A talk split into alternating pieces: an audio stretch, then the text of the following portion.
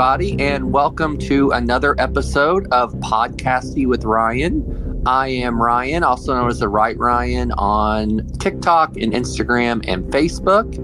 And I am just wanting to send out a big thank you to all of you for listening to the podcast and supporting as we move into episode 15 here. We have a very special guest, and I am also a huge fan of this person and their podcast, and that is Marissa with the Vanished podcast, which has been in production now for, I believe, seven years, covering cases really across the globe um, of people who have disappeared and their loved ones are desperately searching for them. So, Marissa, thank you so much for being here. Thank you for having me. You are so welcome. The first thing I wanted to, um, I always do this at the intro, is just, uh, I call it the little Wikipedia about you. You can tell us as little or as much as you want because we love to learn who we're who we're talking to. Okay. Well, as far as the podcast, like you said, I started it in 2016. Um, but as far as me, I grew up in Pennsylvania in the Philadelphia area. And I have three sons uh, two teenagers and a six year old. I have two dogs and three cats. Before I started the podcast, or before I was able to take the podcast full time, I worked as a paralegal. I have since uh, recently relocated to North Carolina. I live uh, on the coast, it's quite beautiful. I moved down here after my parents retired. So uh, I've only been here for a little over a year. And so I have this, I call it my pre retirement because I got to move to a really beautiful place, but I still work uh, more than full time on the show. It's kind of a, my, my life uh, beyond my kids. So, um, but I got to move to this really kind of quaint, small coastal area, and, it, and it's really, really nice here. Um, other than that, uh, my life is mostly working on the show or just, you know, doing mom stuff and Right. things like that. Well, I can tell that you pour your heart and soul into it because every week I'm captivated by your episodes, truly. Thank you. I am. Um, so one of the first things I wanted to add, so it's probably so um, different to be on the other end of the podcast. It is. it's weird because you you have all of the kind of editorial control when it's your uh-huh. podcast, and I edit like crazy.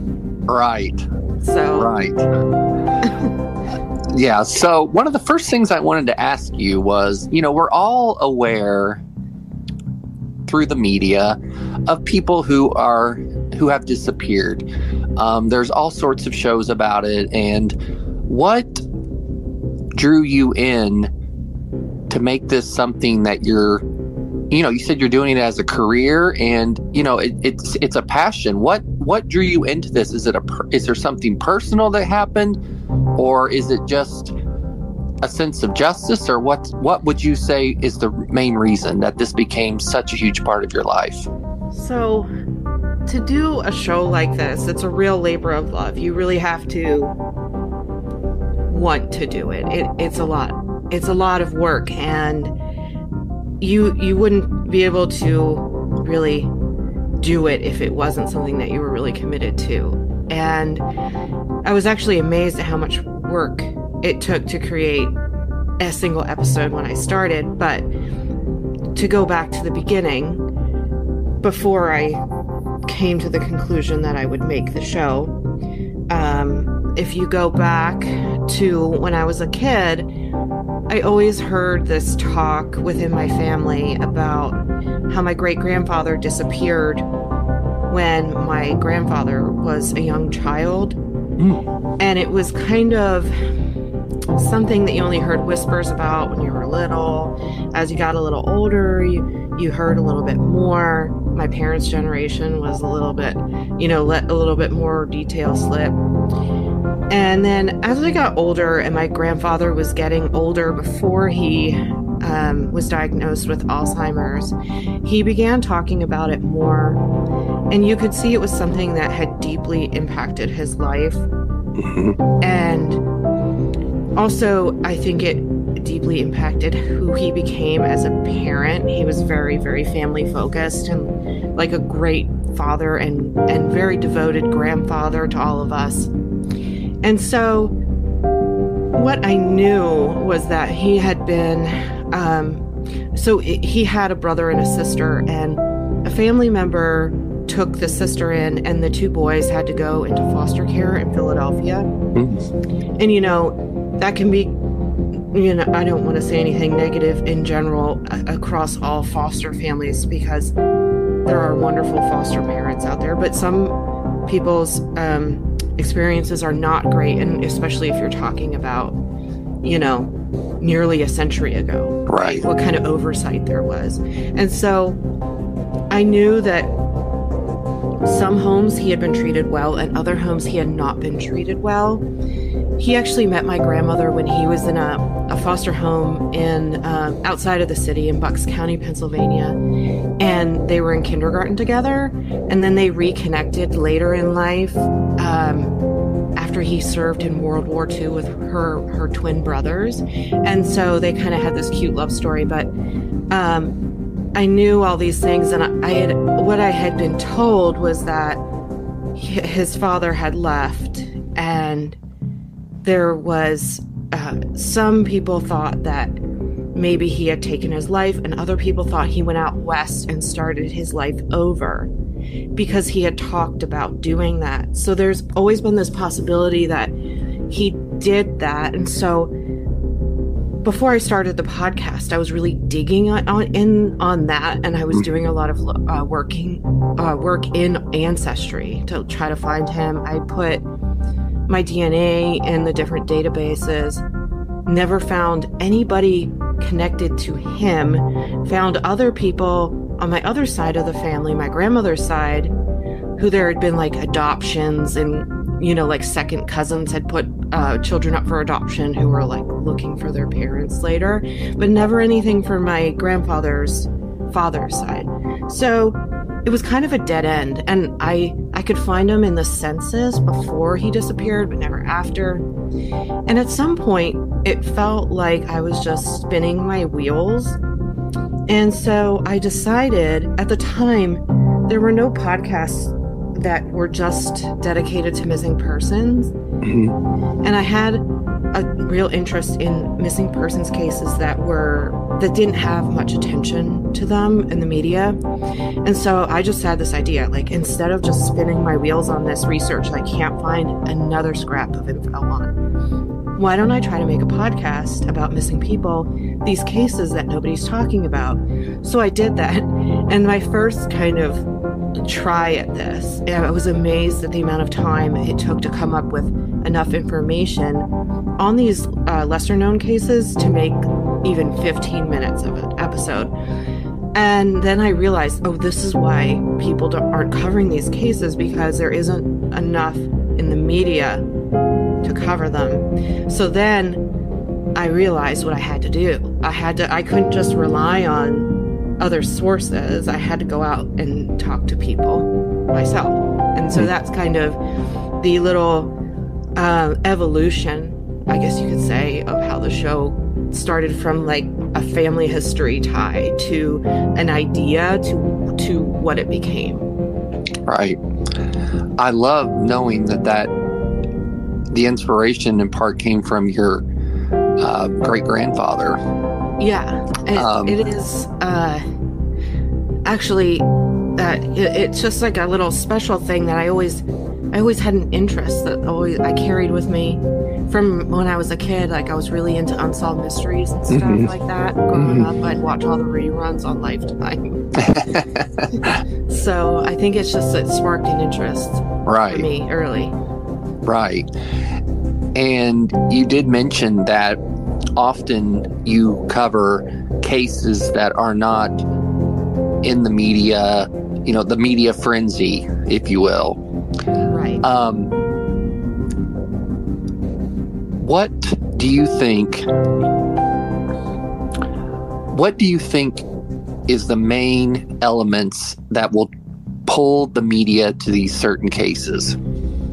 So there's specific things that I've seen, and I would say if we're talking about post, uh, you know, Facebook, social media era, if we're not going to go but yet before that, but if we start there, what really seems to drive it is if you have somebody who has a lot of attractive photos on social media Mm-hmm. who disappears in a way that is immediately seen as suspicious. Um, another element that you could add there is if there is a suspicion that it could be a stranger abduction because stranger abductions are actually extremely rare. It's like less than 1% of cases.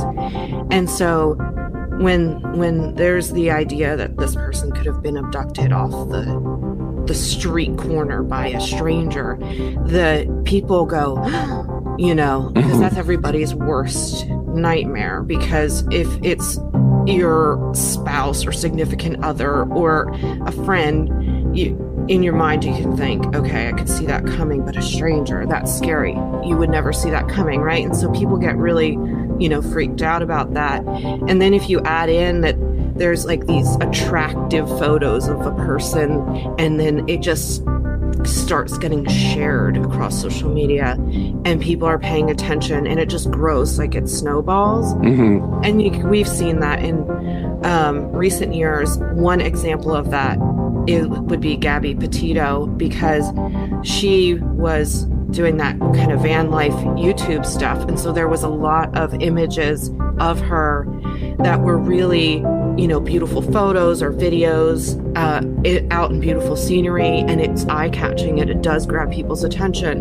Another one that I would say earlier this year that ended up being a hoax was that Carlee Russell. Yes. And again, she had a lot of like really uh, look professional looking photographs of herself. And when you people see that and they they, they have this um, idea of this person had a perfect life, something happened to them, and almost this infatuation with the idea of, of like the perfect person falling from this high place, right? Mhm. and something terrible happening to them. And a lot of times there is a lot more to the story that people don't know right off the bat, and everybody has skeletons in their closet, you know.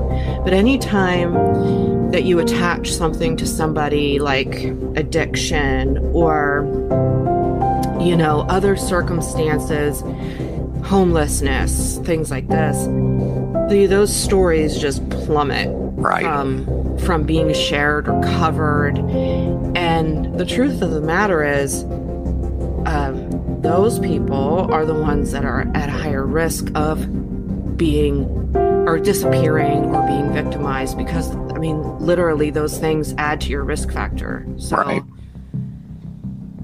right. I would say those are some big factors. Right. And you know, the the whole and I know I don't know if this is as much in the media, but I know there was a lot of emphasis on it lately with the missing white girl syndrome. hmm And I always I always thought, you know, there's some merit to that. I mean, like you said, you see these pictures like Natalee Holloway and Right. um, you know, these glamorous pictures. And I almost, this is my opinion, but I almost feel that people think like these people didn't deserve this and those other people had it coming. Right. I do think that there is some truth to that. And we do see a lot of victim blaming in cases where if somebody was, uh, say, had some kind of substance, you know, history in their past. Well, you know, if they hadn't have done that or they hadn't have done that. But the thing is, if somebody causes you harm, none of that is justification for it. Right. So, but yes, people do view things often in a very kind of black and white way when it comes to um, who who didn't deserve this or who did. And one of the things that we've tried to do is really show instead of telling, showing that even though somebody may have struggled with something throughout their life, they are there's there is value there. And it may not be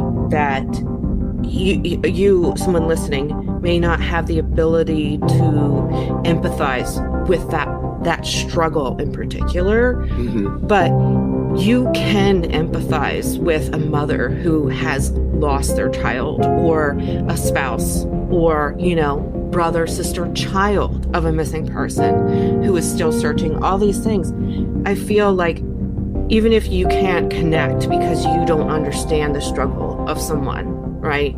You right. can connect on that basic level of being a human being who has lost someone and, and does not have answers. Right.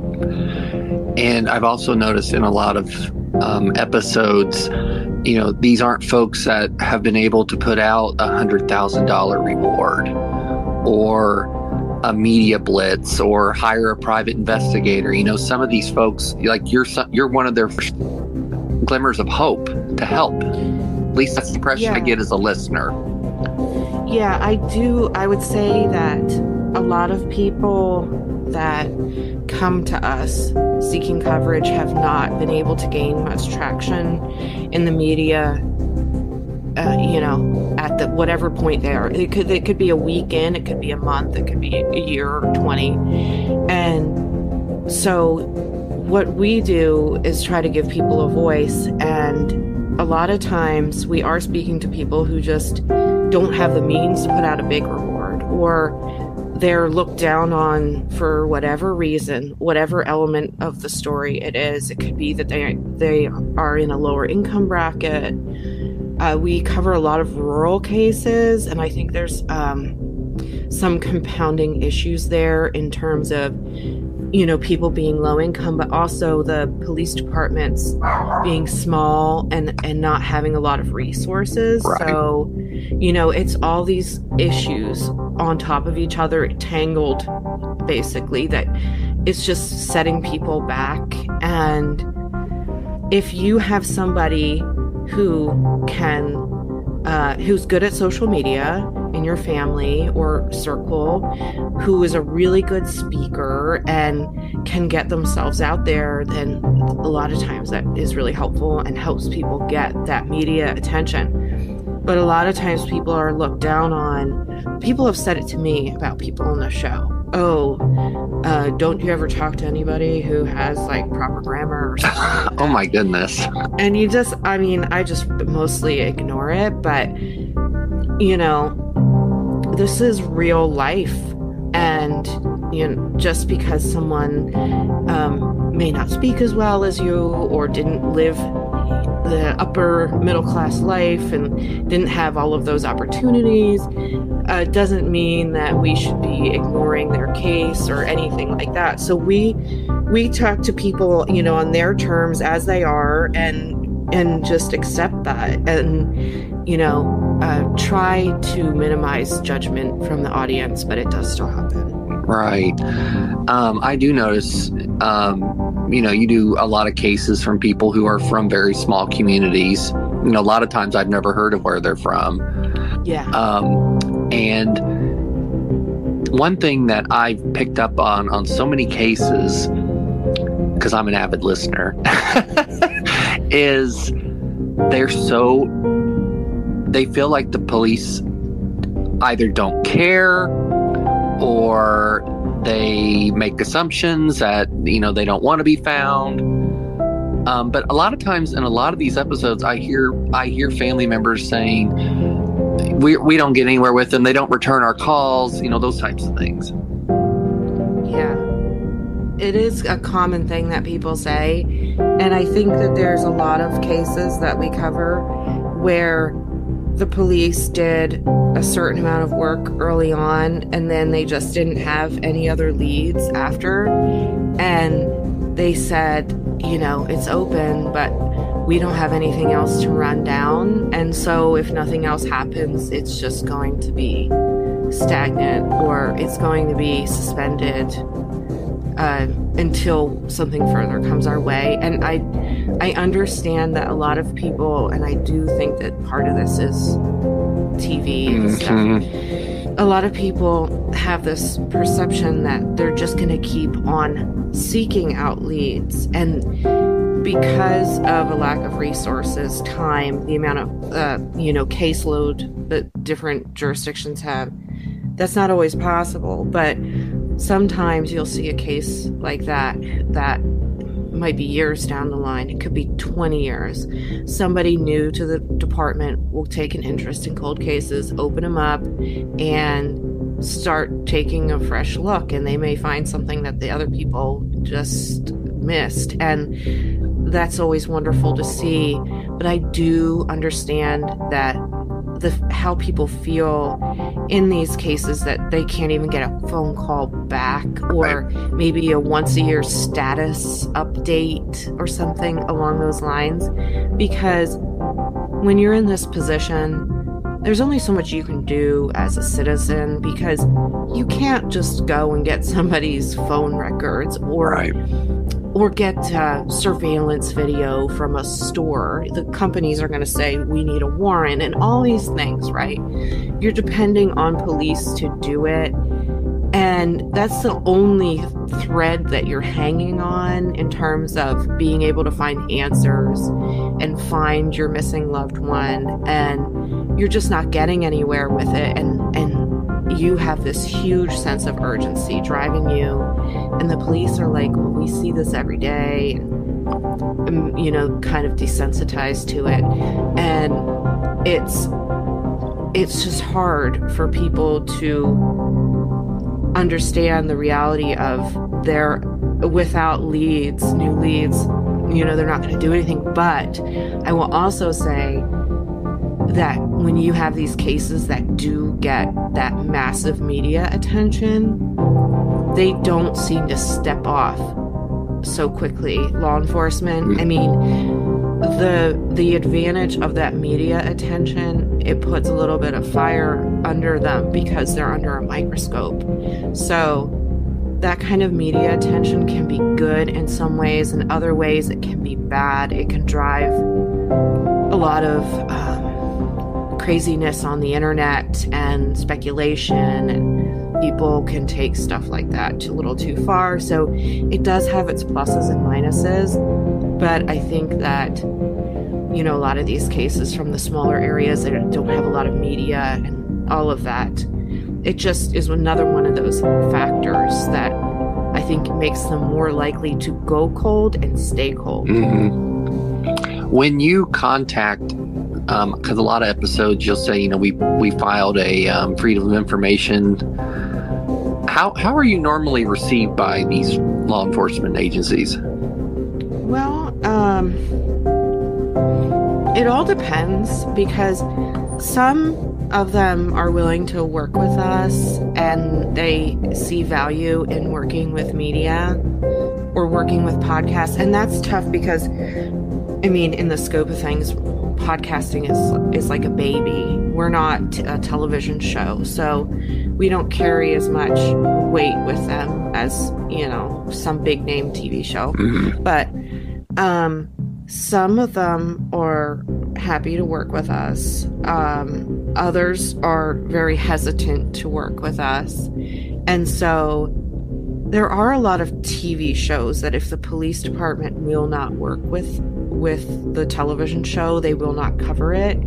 And I've always decided not to do that because I feel like that it's important to still cover what we can, even if we have to go about it on our own. But we do always file those because sometimes, even if you can just get a small amount of records, it's extremely helpful. And then other times, we'll get some, and you never know when it's going to happen. So it's like uh, a present almost.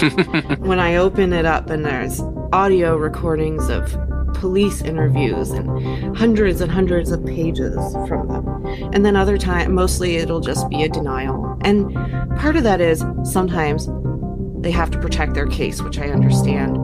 But when when we do get those, I feel like it, it gives us a much more dynamic story. Right. Um, I'm sure you you heard our most recent series, and I that is one that we got a large police file, and we also got some police interviews, and it was really interesting because it's a different uh, having a police interview to work with with somebody who's considered a person of interest or in this case there was somebody who had since passed away. Right. that gives us somebody talking to a podcast host is going to be different than how they talk to the police. And it's it's like being a fly on the wall. And so it is very interesting and you never know what you're going to get. So whenever i get that stuff i always go go through it as soon as i can even if it's something that we're not going to be able to cover for a few months because it's always it's always interesting to see what they decided to let us work with. And i know some police departments have decided to work with us because they had a case that was cold and they basically said we have no more leads and we're going to try this because we might get something and if we don't get anything we don't get anything but we tried so Right. Why do you think sometimes, um, especially on older cases, that the police would be hesitant? Well, there have been some cases where they have lost the records completely, destroyed whatever the circumstances, and they seem hesitant to want to say that to the public. Ah, So that has happened a few times. I mean, many times. yeah, I've heard that in some of the episodes. Yeah, and I know a lot of times, like we have one that we're working on right now that I believe that is the case, and so they're just not responding at all. But there's a 10 day, 10 business day response time according to state law, and we are well past that. And so right now they're kind of just pretending that I don't exist. But you know, I think a lot of times there's either they don't want to deal with a podcast or they don't want to go out to the public and say like hey we lost the, this this record or we lost this whole file i mean we have a case that we're covering next week from this year this year Mm, and I got a letter on my on my um on one of my FOIAs saying that let me see. I have it right here. It says that they I had so I I had done my FOIA and they asked me if they wanted that if I wanted them to preserve body cam footage and um, calls for service, like 911 calls related to the case. And I said, yes, please do. I, I didn't know why they were asking me that. Shouldn't that be preserved on a case that's just months old? But then I got this letter that said that when when they tried to locate the audio for my public records request, um, it goes on to say that they were unable to recover it because it was post uh, the the date that they retained the audio and video, and so they were unsuccessful, and so the audio had been deleted uh, deleted and was unrecoverable. wow. So I was surprised that I got this letter that actually admitted that. Right. But that's an example of the kind of thing that we see and you go, What? That this is from March of 2023 and you lost all of that? Right. So it happens. Mm. Wow. Um, what has been a case? I know you've done this since 2016, correct? Correct. Yeah. What is a case that always sits in the back of your mind that you have covered? Well, I have a bunch of them, but sometimes they hit me at different times um, for different reasons. But I will say that one that I think about often is uh, and there's so many of them. Right. But one that I think about often is Ian Eccles. We did a three part series on Ian. To say that was a couple of years ago that we covered Ian at this point, and he disappeared. He was going to meet his friend to go hunting, and they he never got to meet up with his friend, but they believe that he made it up to the mountains and was asleep in his vehicle when he was attacked by a stranger. And the gist of it is that they believe that he was attacked for a, a battery, a vehicle battery, essentially. And the whole case is kind of terrifying because they believe there's another death slash murder likely connected, but they didn't know at the time. And the woman, uh, they just thought they, di- they didn't find her right away and they thought she had just passed away at home. And then they find that there's this fugitive and Ian's missing and they're kind of behind, uh, you know, the whole situation and it's just coming to fruition in front of their eyes and now this guy is is a fugitive on the run in the wilderness and they have people evacuate and he's staying in in vacation homes in the mountains and they're always a couple of steps behind him and they're looking in these vacation cabins and seeing that he's been there. And they do eventually catch up with him. And he he was caught but Ian's never been found. And I think about it all the time because it's kind of what I had said to you earlier the idea of something randomly happening to you by a stranger mm-hmm. is so rare but it's kind of that fear in the back of everybody's mind. And to think that you could be doing something that would be so peaceful and serene being in this beautiful mountain scenery and you're just chilling in the back of your vehicle and camping one night and somebody you, you comes up to your vehicle you, you would never never know that they were coming you know you're just sleeping in there Right. all for something as as small as a as a, a battery for a vehicle um, but it was actually it was a terrifying story because his friends. He was a just one of those people that everybody loved and he was outgoing and just you could tell by the way that people spoke of Ian that he was just one of those special people that when you heard people speak of him you would go wow i really wish i'd gotten a chance to meet this guy. In my, in my lifetime he sounded wonderful. And they all go up to the mountains to start looking for him and his vehicle's missing at the time and then all of a sudden it starts zooming down the mountain at them and they're like there's ian. And then the guy gets closer and it's the guy that they think murdered him. And how frightening that was they're having kind of like a altercation that they never expected. They just thought maybe he got lost or stuck and then oh my goodness this whole thing just explodes before their eyes and then there's this whole manhunt. It was a really really crazy story but they are still looking for ian today up there they do not think that he could have survived just based on physical evidence found inside his vehicle Right. And there have also been cases that you have covered that um, led to a prosecution after the published episode. yeah And I'm thinking of the um, the woman whose um, her daughters ended up testifying against their father. I oh, can't yes. think. Donna Mae Donna Mae Yes. yes I was Mhm. captivated by that episode, Marissa.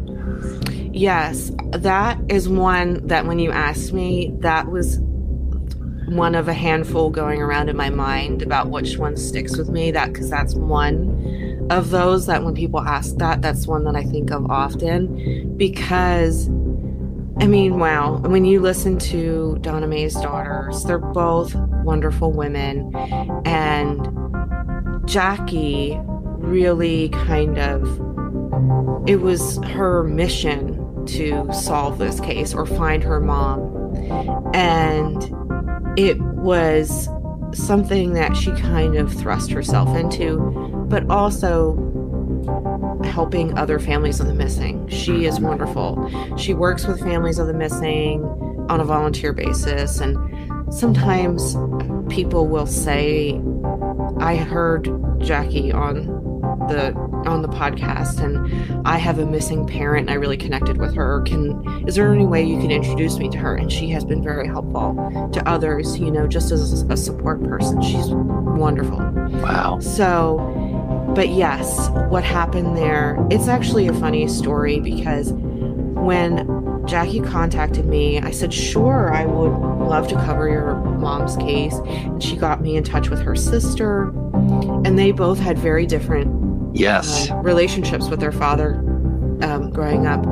And then she got me in touch with her aunt, uh, Donna Mae's sister, and also she got me in touch with the investigator who was really great but he called me at first and he was really kind of um, how do i want to say it? Terse a little bit intimidating and he said i these are my victims Donna Mae's daughters, and I need to protect them, and I need to know that you have, you know, their best interests at heart. And I was intimidated by the way that he spoke with me, but he was, he really cared. He was one of those that you talk to, and you're like, this guy really cares about his mm-hmm. work. And I said, you know, we t- we talked it out about how we were going to go through this, and he told me he would share stuff with me, but I had to promise him that I would do right by Jackie and Jody, and I promised, and then we worked together, and he has been wonderful. Um, he actually became the police chief after that, but mm. he he credited us in helping, excuse me, with that case because John the husband mm-hmm. who was later prosecuted and convicted he had not he had not spoken to the police since the beginning since the 70s and he kind of shut down and then he actually answered when i called him and I that shocked him. me i know that was really uh,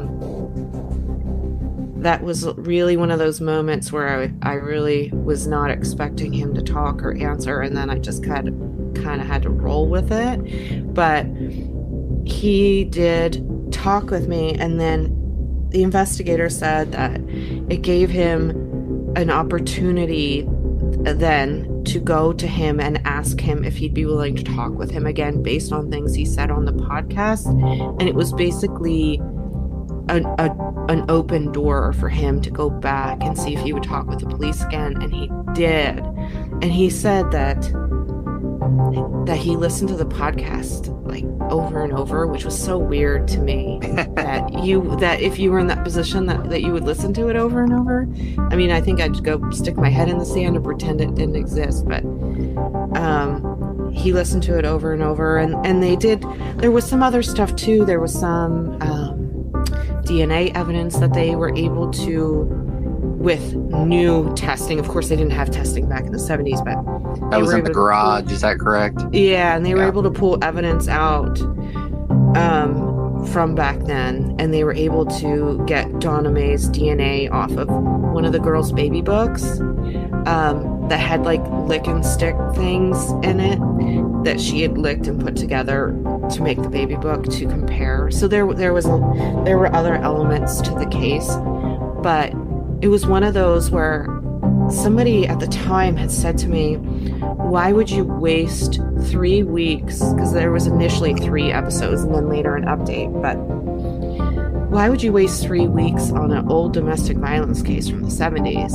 And what I always say to people now because I took that criticism to heart. Like it hurt my feelings. And I felt like, man, I really hope that Jackie and Jody don't see this comment. You know what I mean? Mm-hmm. But now I stand by that firmly because you never know what case you're going to actually be able to help push a little bit closer to the finish line.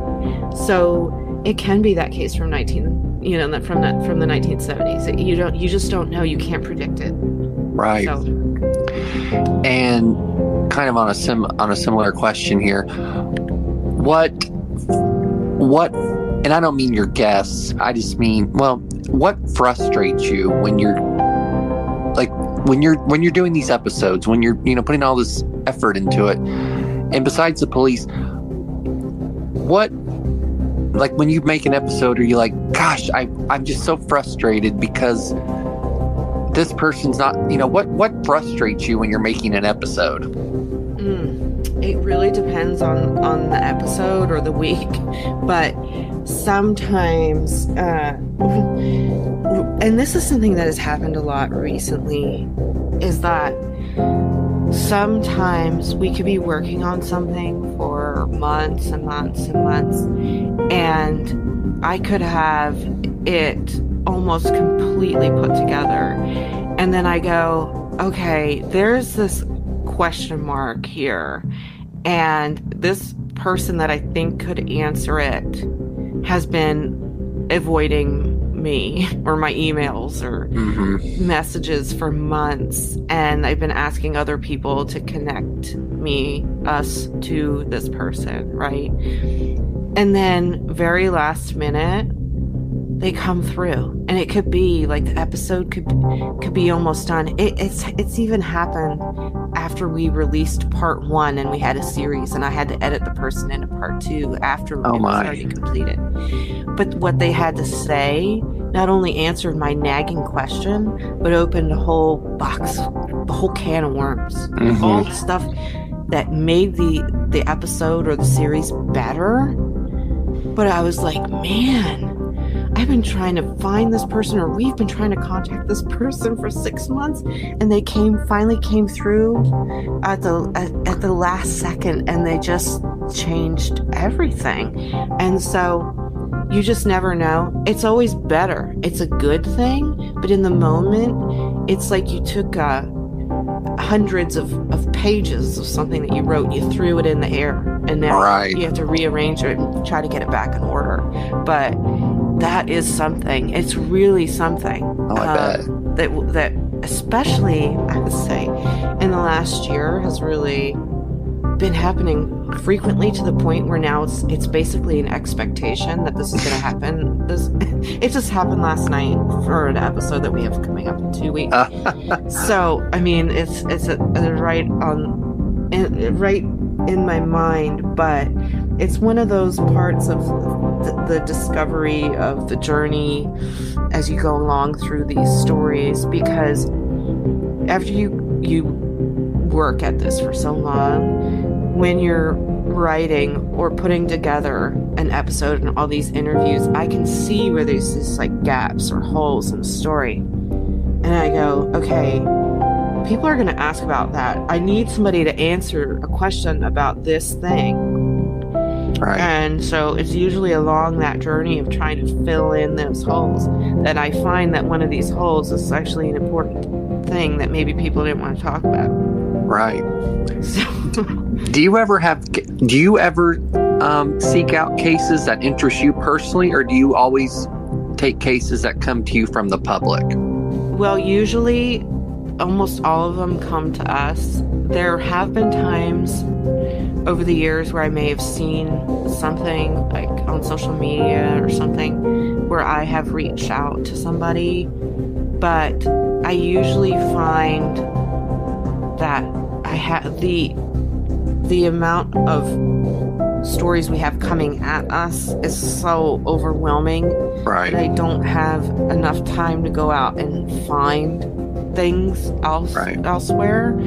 But there have been times where I have like there was one time that I I saw a video that the National Center for Missing and Exploited Children put together on a case and it just kind of struck me and then I went and I found the the father of these two missing children and I asked him if he would be interested and he said yes but it's really rare and and actually as I've over the years as I've gone through this I've been less likely to do that because I have found that there's like two camps of people and this has to do with grief and healing and all of that but there are some people who ne- can never let it go, can never stop, will keep advocating for their case nonstop and they mm-hmm. almost will always be willing to talk with you. And there's another group of people that have decided to kind of close off whatever that you know trauma in their life and move forward. And when you approach that group of people it's like reopening a wound. And i mm-hmm. and i say that with no judgment on either camp. I think it's a personality difference honestly. Right. and I never want to re traumatize people by cold calling them and being like, hey, I've got a podcast about missing people. Can we talk about your missing sister from 50 years ago? And and it just reopens a wound for people. So, like I said, as I've gone along, I've become a little more hesitant to just reach out to people right. because I've That's seen. I've seen that enough, and a lot of times we'll see it not necessarily with trying to reach out to people that we have no idea if they'd be interested, but also cases where it's usually a colder case, but say we have a missing woman who had five children, and we might get two of them that want to talk, and the other three don't, and they mm-hmm. can there can be a little back and forth between the siblings about this. I don't really want to talk. You know, I don't want to open this, and the you know the other ones are saying, "Please, we got to get mom's story out there," and we usually just say, you know, if you can get them to talk, it's fine. If not, it's fine. We understand. But you you do see even people raised within the same household, the same parents, same circumstances. They just people just deal with with loss differently, and it's Right. that's that's totally fine if people don't want to share, you know, their thoughts and feelings. So I get it. And I appreciate that many of the cases that you cover do deal with addiction and mental illness. Yes. I think you're helping to um, erase the stigma and build some empathy um, for these individuals who do have mental illness and do have addiction because we all know people who have that and I hope it I hope it humanizes it. Yes, that that has been part of my process of thinking on that because you can uh, you know people people will say rude things like oh another drug addict or something but you can grow i swear people's hearts can grow a little bit each week when they hear about an individual story and not just you know addict this addict that and whatever words people use junkie and all this stuff. And if you really just break it down and if you go through a person's history and you explain their life struggles and how they came to this point you can gain some understanding about how this happens and that it can happen to anyone. And if you think that it's not, not happening to someone in your life or you think it's not going to then i mean that's unrealistic. Exactly. And going into the future here, what would you like to do to make your pod like are there certain things that you would like to dive into that you haven't done? Or are there you know are there any major hopes and goals for the future? Because you know or on the other hand i mean it's a perfect podcast as it is well i think that for me i, i hope that like- question made sense No, I get it. I, I I get what you're saying. For me, I have found over the years that just and this is just my personal just from working on the different cases. I really enjoy the ones that I can make into series. Um I feel like we're able to dive deeper and and it's never that I go, "Oh, I like this story. I'm going to make it a series." It's actually just the amount of information that's available. So if I can get a FOIA and get a bunch of stuff and I can really dig through a police file, that is like my favorite kind of work. But it doesn't happen all the time. But I've been trying to increase the ratio of ones that I can um, expand into series because um, I do really, I really enjoy working on building something like that. Um, I have thought about doing a series on some of on a case or two, you know, outside of the vanished as a like say if I were to take one of our cases that have since been solved and, and gone through the court process and being able to break it down from our original coverage to looking at it at a distance after after it's solved and we know it happened. I just haven't had the time. It's something that I've toyed with since about 2020. I just haven't had the time, the free time recently to to start another project if that makes sense. No, it does. I know you're because you are just you are so you you are so bombarded with cases. I would assume that. I mean, will you always have more available than you're able to cover? Well, what we do is we try to. So there's kind of we. It's kind of like spinning plates, if that makes sense.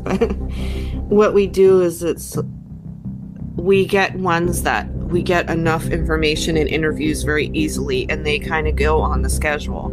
And then we have ones that we're like struggling to get more information where there might be only one living relative and we're mm. basically begging the police like please can you look from this for this old file from 1965 and just trying to make it work and that may take time but we're still working on it you know Yeah. and so we're kind of filling the schedule in as we get enough on each case and try to make it work. So we do, there are some that we just haven't been able to make it work.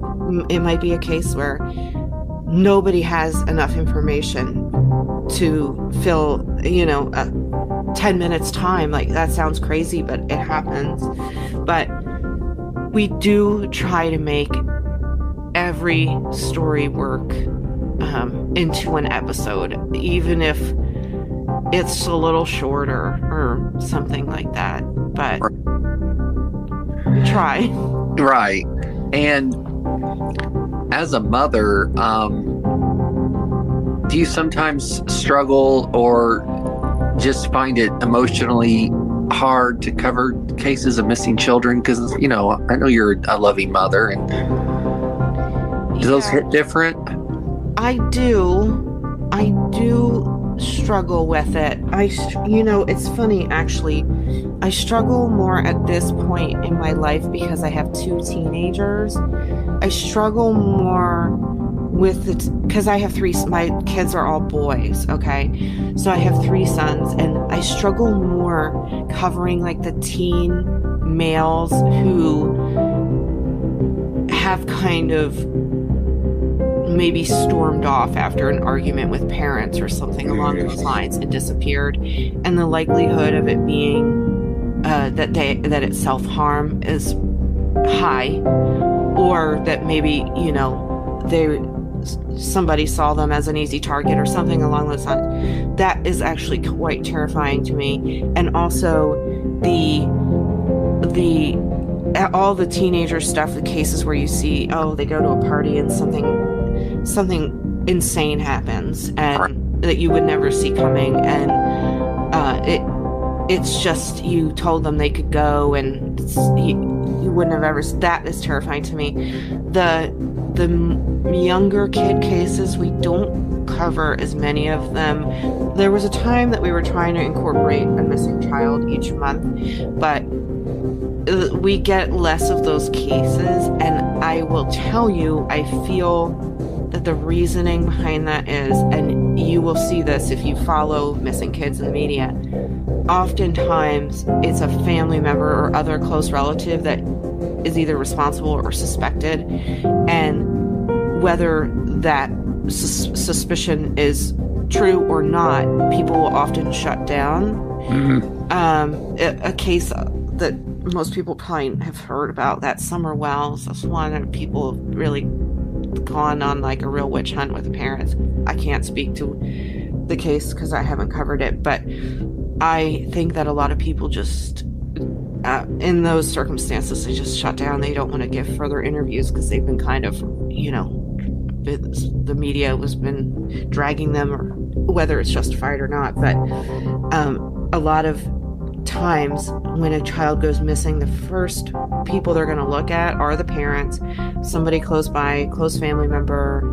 And so, I mean, just statistically, that is usually where it ends up falling, right? right? So people go, people sometimes go, you covered a drug addict, you could have covered an innocent missing child, but getting people to talk on missing children's cases can be very tricky. So interesting. Mm-hmm.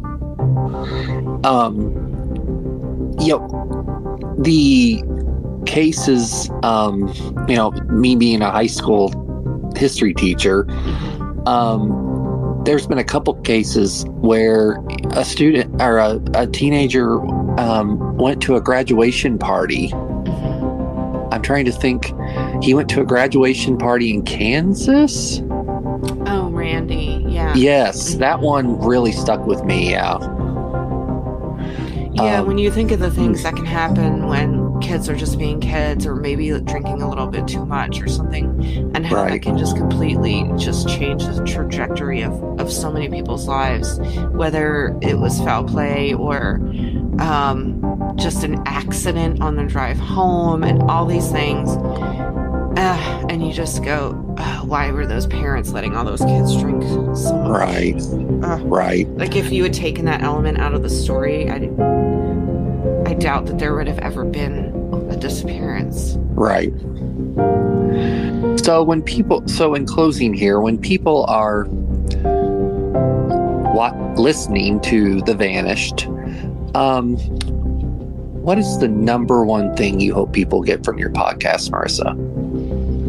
I hope that people can really just take lessons away from it I mean, of course, I always hope that somebody listening will know something and call the police, but really, there are so many little lessons that you can take away from listening. Uh, and that could be just the value of giving someone a voice and, and how empowering that can be. Or, you know, if you you listen to somebody's story and it's tragic and, and they're telling you I there were these warning signs and I didn't see them. And if you just take that and you remember that and if you ever see that in your children or grandchildren or you know a friend and think about that because that is meaningful to the people who you are listening to on the podcast. You know, if something doesn't look right, say something. Mm-hmm. Just Abs- so many so many little life lessons in there. They're just sprinkled around. I can attest, yes, they are. And like I said, I enjoy The Vanished each and every week. And I do appreciate that you cover people who are lower income sometimes, who aren't perhaps what many consider the most articulate. Um, that, and I like that you even give a little narration and say, hey, you know, these people still deserve justice. They deserve to be found. They're somebody's loved one. And I, like I said, I just hope people tune in because, as you said, there's so much to learn about race and gender as well, and Everything. all sorts of things. Everything. And I will tell you that my usually when you see me or not see me hear me kind of rant about that it's because someone wrote me a nasty email about you know addiction or something but my inspiration behind that is my sister's very long struggle with her- heroin addiction since the late 90s. And the reason that I can understand what these families have gone through is because my family has gone through it with my sister. And, you know, my parents raised my nephew. I helped when he was, you know, helped them raise him his first few years of his life. And when people talk about the roller coaster and just the complete how it can completely shatter your family. Right. I get it. I've lived it. I'm lucky that my sister is is alive and not missing. I mean, there were there were times that like we got call a phone call from the New Jersey State Police that her her her car was found abandoned and we thought that she was missing and then found her. I mean, crazy stuff has happened and I completely understand it and I consider myself lucky.